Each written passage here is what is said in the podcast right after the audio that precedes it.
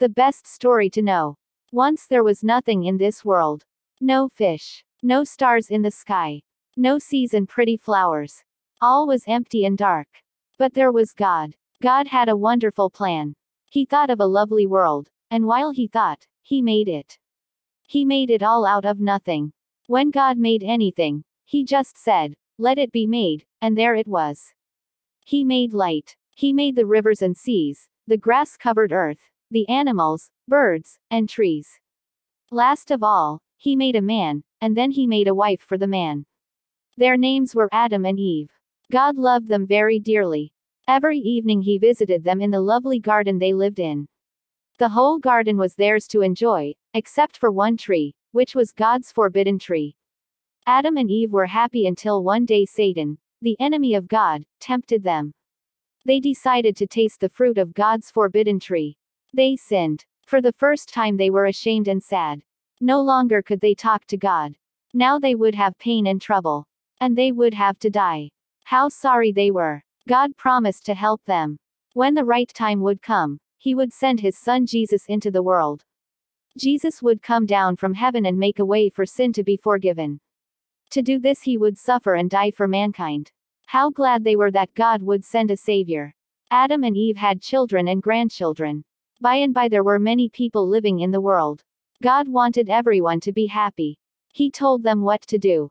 Here is a list of rules God gave them Exodus 20. 3 to 17 Thou shalt have no other gods before me.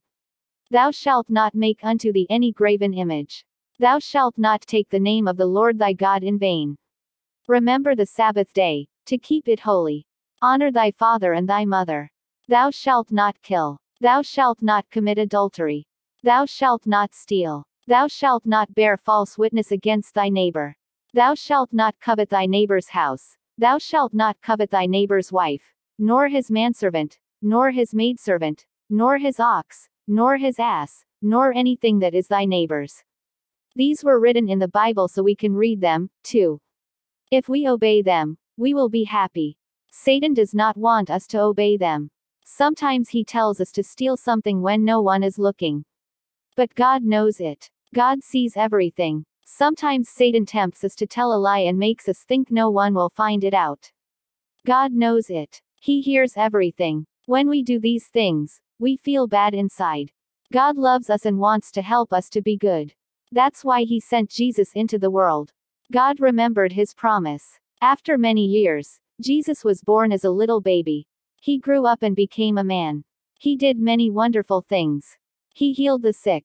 He made the blind to see. He blessed the children. Jesus never did anything wrong. He told the people about God and how to obey him. After a while, the enemies of Jesus nailed him to a cross. He died. He suffered and died for the sins of all the people, even those who nailed him to the cross. Jesus was buried. But then a wonderful thing happened. He did not stay in the grave. He arose from the dead.